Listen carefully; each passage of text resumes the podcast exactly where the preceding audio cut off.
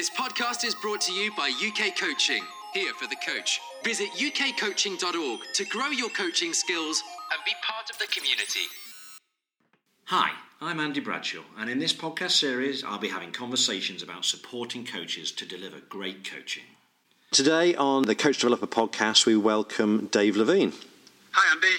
If we could just start off with you sharing a little bit of your background so the listeners have a bit of context, that would be fantastic. Well, Andy, first of all, thanks for having me on the podcast today. I really appreciate it. I'm really looking forward to kind of sharing some of my stories and views of coach developer world and the world that I work in.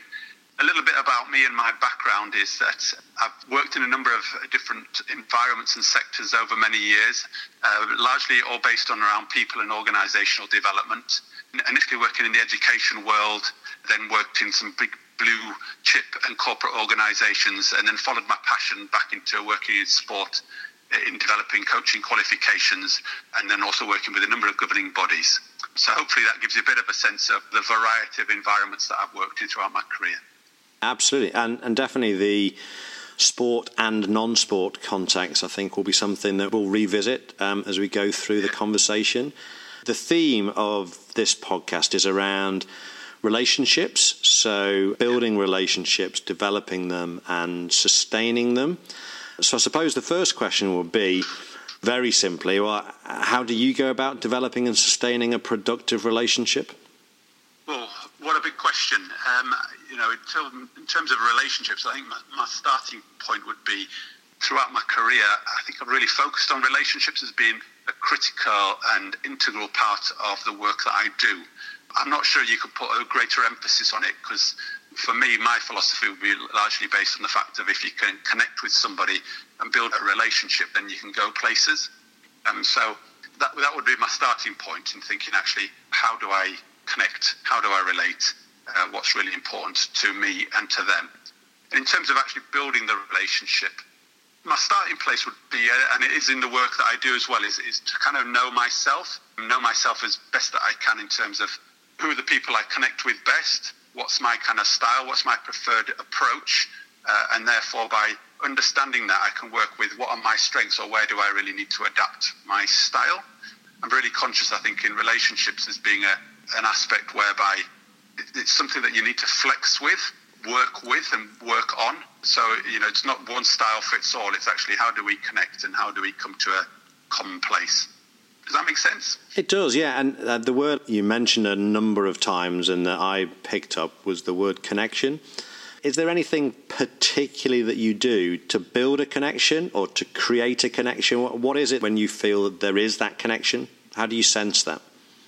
For me, connecting is is really about understanding the person that I'm working with uh, and really kind of getting to know them and getting to know them at a level whereby it's not just what they say and what they do. It's kind of a bit more under the skin, deeper than that. You know, t- trying to really understand what makes them tick.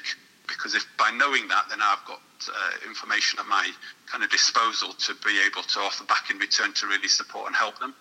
So how I might go about that would be clearly by uh, asking some questions, really beginning to understand their world. And I think a, a crucial part in understanding them would be not just to understand their working context, but actually something wider than that. So I'd be interested in, in understanding, you know, maybe how they've got to do the work that they do now, or how they've got to the environment, or how they've got to be a, a coach developer or an athlete or whoever they are. Um, so kind of understanding their story. And in relation to that, it would probably also include understanding their wider context. So, you know, maybe what's going on in their wider world. You know, how many children might they have? What's their family? What are their interests? What really energizes them and, and inspires them. So I'm really conscious to try and understand not the coach developer, but actually understand the person, or not the coach, or not the athlete, but really understand who the person is, because my philosophy would be strongly based on if you understand the person and help the person become a, a better person and know themselves, then they'll become a, a better practitioner in what they do. So I guess in summary, there is probably about asking questions. It's about really, really listening with intent, um, showing that I'm really present and interested in them as a, an individual. I mean, my little summary back to you would be, you know, what I heard was the the who being crucial, the awareness of their self within that, and their context and their yeah. the environment they work in and, and all of the the bits that contribute to that who and unless you piece those things together you're probably working with a an incomplete picture now I do think those conversations are like piecing some of those bits of the jigsaw together it will take longer with some individuals than it does with others and it requires great skill on the part of, the person who's having the conversation. Uh, I don't think these things are easy to do. It's interesting you say that because I used to believe that this is an easy uh, and not such a, an important aspect of working in a kind of a helping relationship. But over time, I've come to to really believe and realize the importance of this and the importance of me understanding and adapting my style to therefore be able to engage the person and, and also, what I've come to pick up on is recognizing that we're all people and actually not titles or roles, and therefore getting rid of the hierarchy that they may well be. Because one of the things that I've touched on earlier on is that I work across a number of different environments, and in working in some different environments, I'm often not the expert in the environment. I don't kind of understand it, maybe, or I don't know how it works. So actually having that kind of trusting relationship where I, I, can connect with the person and not their role or their title or their rank is actually really crucial for me. That is the constant, isn't it? If you start with the person, that's the the most accessible thing. Even if you're not quite sure on some of the contextual bits, you can find those things out. But starting with the person, I think, is um, a, a crucial element. We've touched on some bits where you might have time to develop a relationship. I suppose there are times where we work in, in coach developer world where possibly time is a bit more restricted. Have you got any experience of that? And what, what, what might you have gone about in terms of trying to build a relationship quickly? Are there any, uh, are there any shortcuts? Is there a way around that? What, what, have you, what have you done that's worked? you pick up on a really interesting point, I think. I've given a lot of thought to kind of the speed and the pace I work, and that really does work for the individual. And I don't think there is any one size fits all. However, in the, in the kind of pressurized environment, time might be limited for a number of different reasons. Probably not answering your question directly as yet, but going back to the point of caring and really connecting with the people being crucial. I think without having that in place and that connection, then we can't move at pace and move quickly. So there is always a tension, I think, between actually put a sticking plaster over and try and make a difference really quickly, or actually staying in it, maybe not going as deep, but making something a bit more lasting. So there is there is a tension there. Um, for me, a, a, tip I would use, or something that I, I use as a, sort of a strategy, is often trying to role model a little bit. So by building the trust with the individual being crucial, I would often maybe give a little bit away of myself and use myself and my story to illustrate the depth we might be able to talk at or how I work. Uh, and, and it's not about me showing what I've done or where I'm at. It's more about role modeling and modeling sort of the conversation and the framework. And, for me, that, that works on a number of different levels. One, it gives an example but it also shows that I, am not perfect. Uh, I'm vulnerable. I have areas to work on, you know, or I've had some difficulties and I've overcome them in different ways. So I use that to get some depth quite quickly. The other one I get would be going into a new relationship and wanting to move on quite quickly. People need to know that you you get them or get their world and understand their context. So by using kind of the listening and, and the questioning of their environment, but playing it back to them, and showing some sort of empathy to their scenario, their environment, or the fact that I've actually seen or heard or experienced something that they are experiencing themselves as being pretty crucial. So there's a number of different little ways of trying to connect and build that trust quite quickly. But it is a real difficult one, really, because how fast you move might not be the speed and the pace that the individual and I need to work at.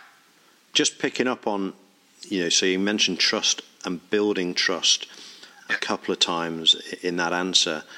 How much would you link in that creation of trust and the sort of feeling, the mutual feeling of trust? Possibly just linking it to, to a next question around being able to challenge effectively and move people on. Can you just explain how you would link uh, the establishment of good, trusting relationship to be able to make a more effective relationships work in terms of challenge and progress? I work on the back of that kind of philosophy that they don't care what I know until they know that I care. So, in order to, to build a trusting relationship, I need to show that I care.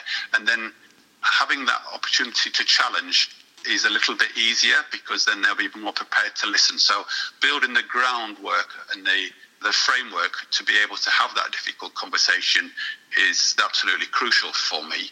Um, and I think it's also being aware of knowing when the kind of the comfort boundaries can be stretched somewhat.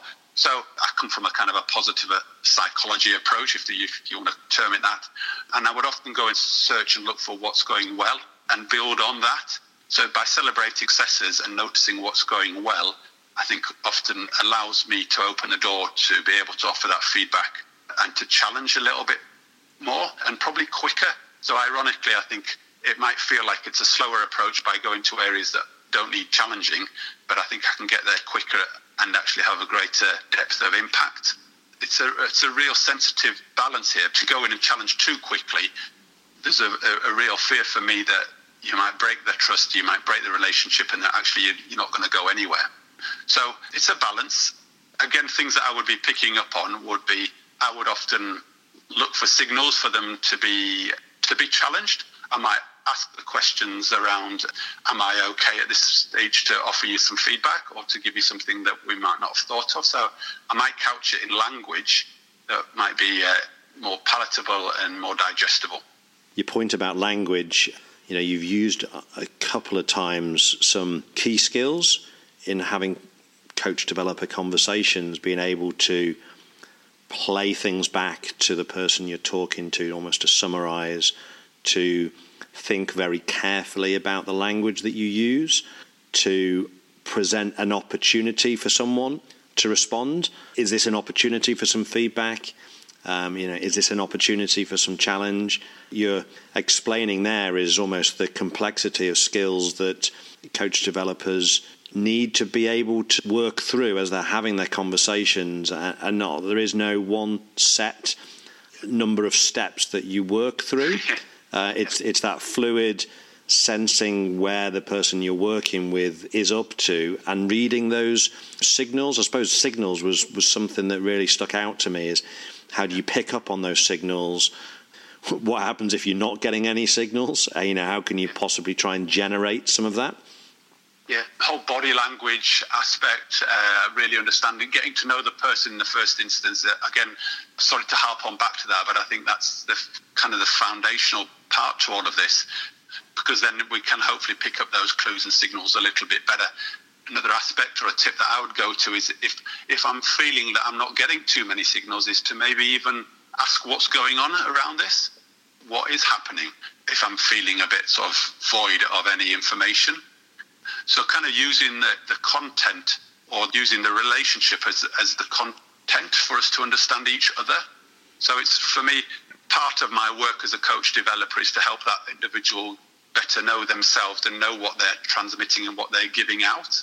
Not necessarily always helping them help their coaches. That make sense? Mm. Um, so I think it's by increasing their awareness of themselves, making them better understand the signals and what they do give out, or not um, is actually really crucial learning and will really help a, a greater depth. So there is content there, even if there isn't, if that makes sense.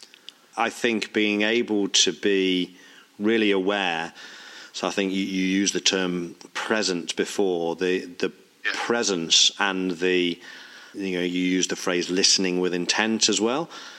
Being present, uh, being really intentful in what you do, and mindful of all of the things that are coming out in the conversation, not just the content of the conversation. Those are the what might actually provide a route in or provide a whole avenue for a conversation that probably wasn't thought of at the start.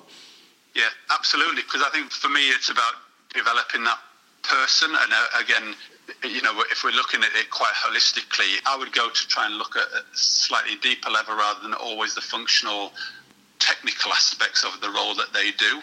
Because I think if we can get under the skin a little bit and really get to understand how we work and how the relationships work, then we, when we come to the more practical stuff, which which is, is as important, but I just think there is a sequence for me, then the conversations are a bit easier clearer, quicker, and then we can actually make better use of the technical aspects of the role, whether it be as a coach or a coach developer, or do I even dare say as a you know a leader or a manager in the other contexts I work outside of the sport world.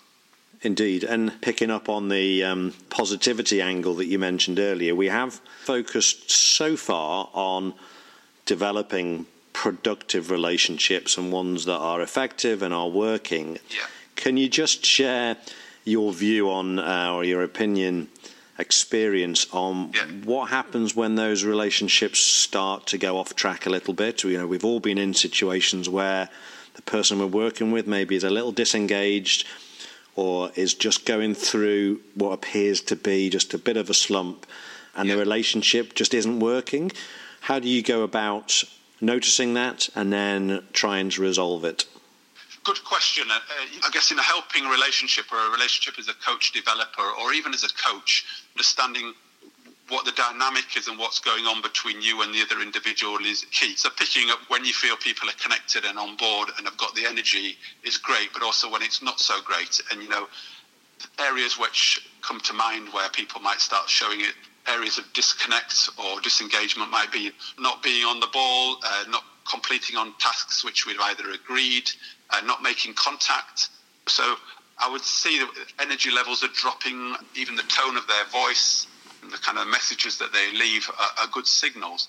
Now, I guess as a coach developer or a helper, I, I would often ask myself as the first port of call is what is it I'm doing? How am I doing it? What role do I play in the relationship? Because I really do feel very strongly that this is a, a two-way relationship. It's, a, it's something that we're in together, and therefore I have a part to play. So if if I'm bringing some something to the party that's helping us to disengage, then I need to take ownership of that. And then conversely, recognizing that if I'm being quite true to myself and bringing the best of who I am to the party, then is there something going on in the other individual's world which I'm not not seeing or picking up, or maybe needing to help them address and find out? So there might not be something wrong in our relationship as a, a helping relationship, but there might be something going on which is impacting on it. So how I would address that would probably kind of take ownership in my feelings as to what's going on. So I might go to an individual. An example of this probably about three or four weeks ago, and I went to the individual and I said, "Look, this is how I'm experiencing what's going on," and actually again use the content of our relationship to try and support and help and find out. So I'm using myself as kind of a as a temperature test or a mirror, um, which ultimately would help them. And by using the, the, the relationship as the content to help them work things out to make sense of what's going on. Because ultimately, if we can work it out together, then that would ultimately help them in the roles that they do. The, the one thing which I'm, I'm quite conscious of in the in the world that we work as coach developers is though individuals might not like to work with people that they don't like or don't trust or don't respect. And I think that's a, an interesting debate, really, because I think sometimes the people we can get the most from is where we have a, a gentle tension between the relationship. So we're actually has a tension to be able to help us progress and develop and improve, as opposed to it's not a friendship. It just needs to be a professional relationship that can actually help us learn and stretch those sort of comfort boundaries. Yeah, just picking up on the professional relationship bit, is there anything from that almost the re engaging conversation that you might have that you would frame in terms of contracting and recontracting type discussion? again, Andy, really key point. As we're talking, it's becoming, it's cementing, should I say, the, the real importance of relationships in the world of coaching and coach developing as being kind of fundamental across the board. And, and you know, where, when things do get a little bit tricky because there's tension, that could be really great in terms of learning and stretching. But yes, you're also playing on the kind of the threshold of where the, the relationship could break if, if the trust and the, the rapport is not strong enough. So I think in having those difficult conversations, again, how do we bring that kind of non-judgmental approach and recognize that this is we're in it hopefully together to help the individual improve and better themselves or overcome the challenges or the opportunities they face. So I think recontracting and talking about our relationship and what the parameters and the boundaries are and possibly even revisiting the purpose of the relationship and the parameters by which we work, I think is um, is something that we can't do enough. Actually, just to make sure that we're actually got similar expectations and understanding of, of what we're doing. Yeah, it's that dynamic contracting process. I think that's sometimes we do it at the start, but we don't really yeah. revisit it. Yeah, yeah. During the relationship, and that that could be something that is a real nice uh, tool for someone to go away with to say, you know, just keep checking in on the parameters, the type of content, the temperature of the relationship. I like that description there. Just while you're on that, Andy, I think one of the things that I often do when you've kind of brought it to, to the fore of my mind is occasionally through the relationship, we might not go back and formally contract, but I, I often just check in, you know, how are we doing? You know, how are we doing here? Are we progressing on? Because it then gives me a, a sense. So it's just a very easy question, but are we working well together? How are we working together? Um, what can we do more of? What can we do less of? It's like a, a more gentler way of just checking in to see if we do need to recontract or if we're on the right track and the tension and the relationship is strong. Hmm. Um, rather than just having to do it more formally, it's just a different sort of level. Absolutely. One final thing to have a little explore of is you mentioned at the start in your intro about working inside of sport and outside of sport, so different environments. Yeah. Can yeah. you just explore a little bit or explain a little bit what types of things that those experiences bring into each other? So experiences outside of sport into sport and yeah. vice versa?